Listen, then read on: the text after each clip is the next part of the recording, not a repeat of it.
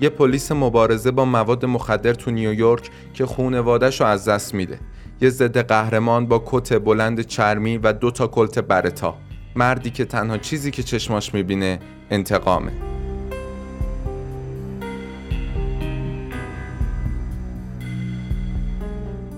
سلام امیدوارم که حالتون خوب باشه. به اولین قسمت بازیروم خیلی خیلی خوش اومدید. ما تو این پادکست هر قسمت سراغ یه کاراکتر تو دنیای بازی های ویدیویی میریم و در مورد خودش و بازیهایی که توش بوده صحبت می‌کنیم.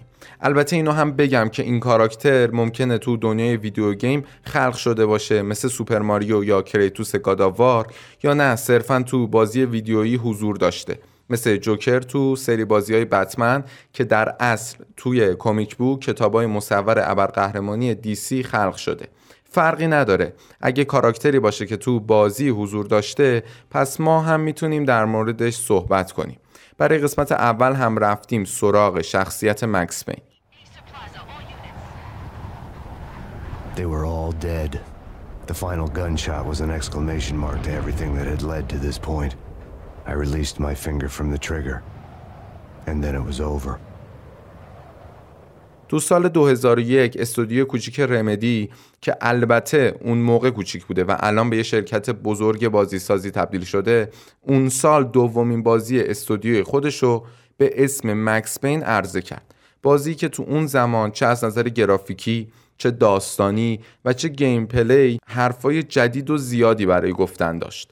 داستان بازی درباره شخصیت یه پلیس تو نیویورک به اسم مکس پین بود که تو همون ابتدای بازی خونوادش یعنی زن و بچه نوزادش رو یه سری معتاد و مواد فروش می‌کشن و دنیا رو سر مکس خراب میشه.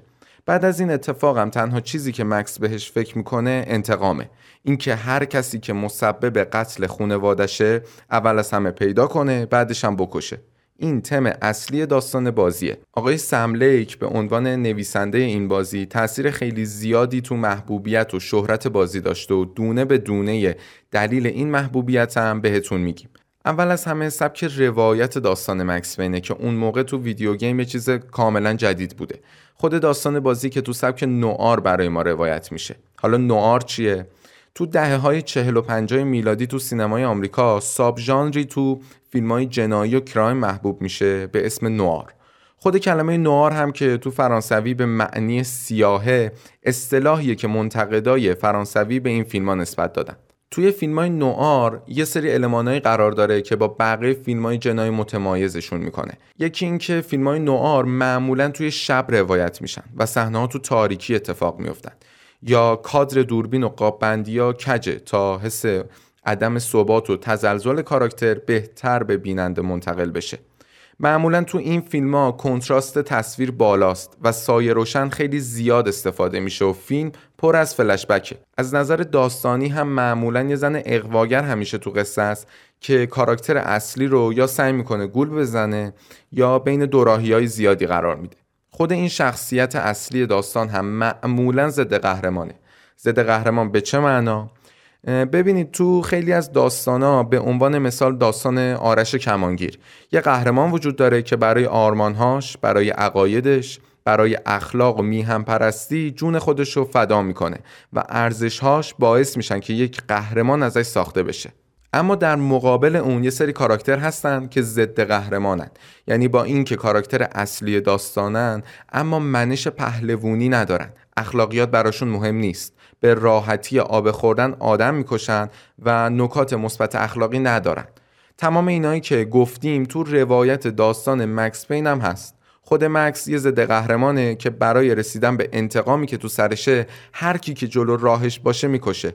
یا اینکه کل بازی توی شبای برفی و سرد نیویورک روایت میشه و خود مکس پین هم یه بارونی چرمی بلند تنشه تو بازی فلشبک و مرور خاطرات قبلی زیاد اتفاق میفته و از وسط های داستان با یه زن اقواگر به اسم مونا برمیخوریم که البته پرداخت این شخصیت بیشتر تو قسمت دوم این سری اتفاق میفته در کل همه اینا رو گفتم تا بیشتر تو حال و هوای نوار داستان بازی مکس پین قرار بگیرید.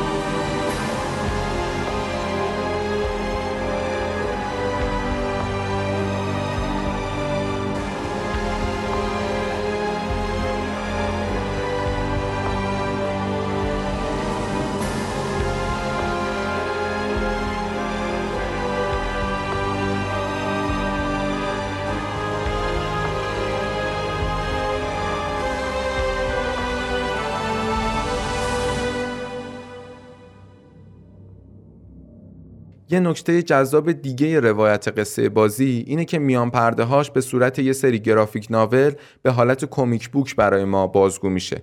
این اتفاق باعث شده که وقتی من بعد از 20 سال میشینم بازی رو بازی کنم دیگه گرافیکش تو ذوقم نخوره چون بیشتر داستان تو حالت میان پرده های گرافیکی و نقاشی برای من نمایش داده میشه.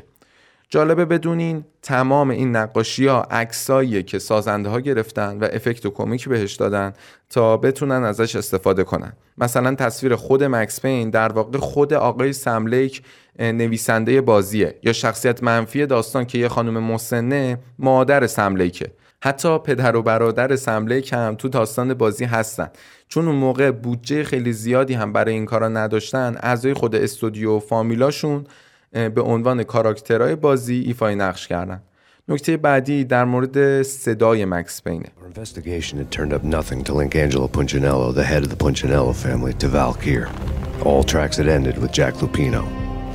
The letter in Muerte's room was signed by the Don himself. جیمز مکافی بازیگر آمریکایی وظیفه صدا پیشگی این کاراکتر رو چه تو این قسمت چه تو قسمت بعدی به عهده گرفته و قطعا تاثیر خیلی زیاد و البته مثبتی روی موندگار شدن این کاراکتر داشته یه صدای گرم با یه لحن خسته و بیروح چیزی که دقیقا باید از هنجره مکس پین به گوش ما برسه قیافه مکس پین اما برعکس صداش تو هر قسمت از بازی تغییر کرده. عجیبم هست واقعا که سه نسخه اصلی از بازی اومده ولی قیافه کاراکترها اصلا به هم شبیه نیستن. تو قسمت اول که ظاهر خود سملیک به جای صورت مکس پینه تو قسمت دوم چهرهش رو تغییر میدن و دوباره تو قسمت سوم هم ظاهر مکس عوض میشه. که به نظر خود من بهترین ظاهر هم همون چهره سملیک تو قسمت اولی که می‌تونه مکس پین رو به خوبی به تصویر بکشه.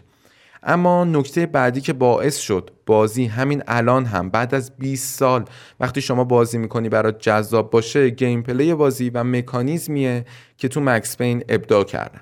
مکانیزمی به اسم bullet time تو بازی مکس پین شما موقع تیراندازی به دشمنا می‌تونین زمان رو کند کنین. و تو این حالت همه چی slow motion میشه به غیر از نشونه هدفگیری شما. یعنی تو همون زمان که بازی کند شده شما می‌تونی راحتتر به enemy ا شلیک کنی.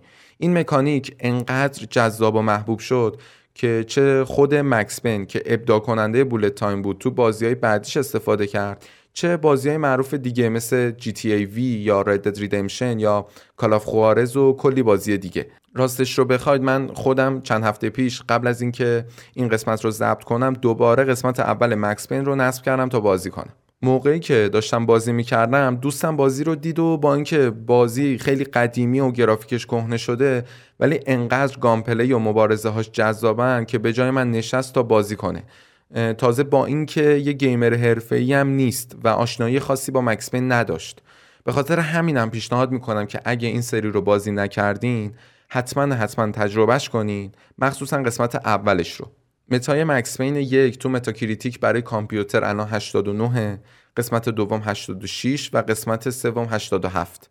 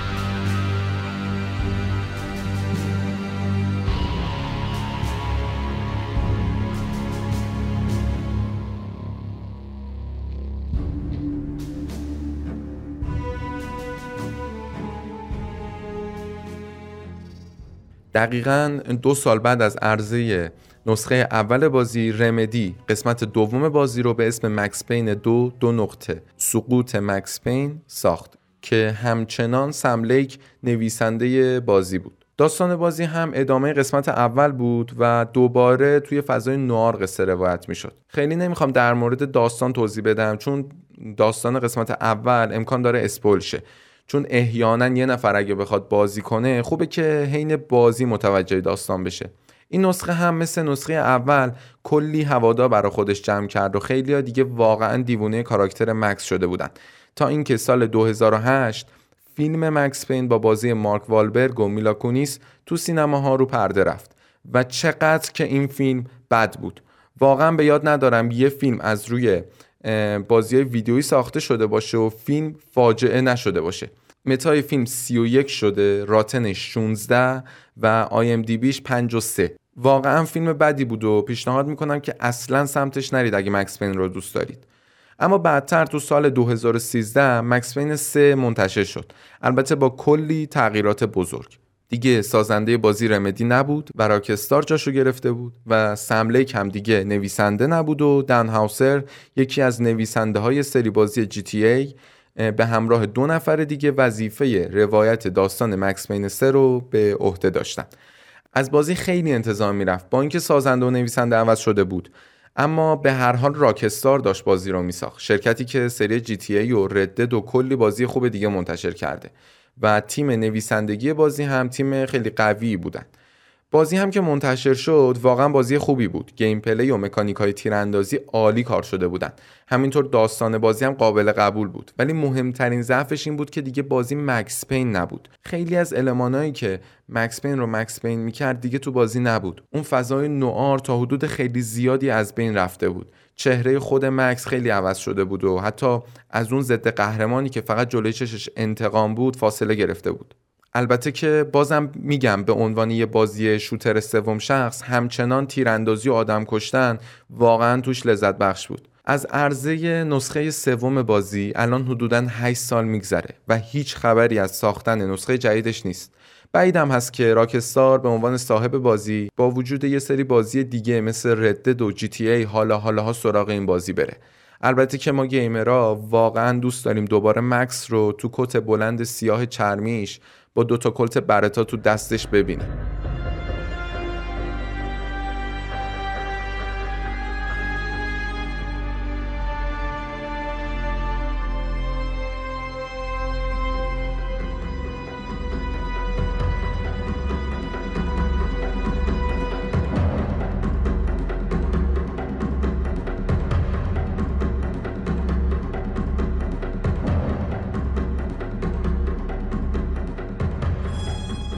خیلی ممنون که این قسمت رو گوش کردین. خوشحال میشم اگه نظری انتقادی پیشنهادی دارین برای ما بنویسین و اگه از پادکست خوشتون اومد اون رو به دوستاتون معرفی کنین. محتوای تصویری این پادکست هم می‌تونین تو کانال یوتیوب ما یعنی timelessroom.studio مشاهده کنین. خیلی ممنون از توجهتون. خدا نگهدار. یه نکته. جالبه بدونین مکس تو هر قسمت از بازی مقدار کمی پیانو می‌زنه.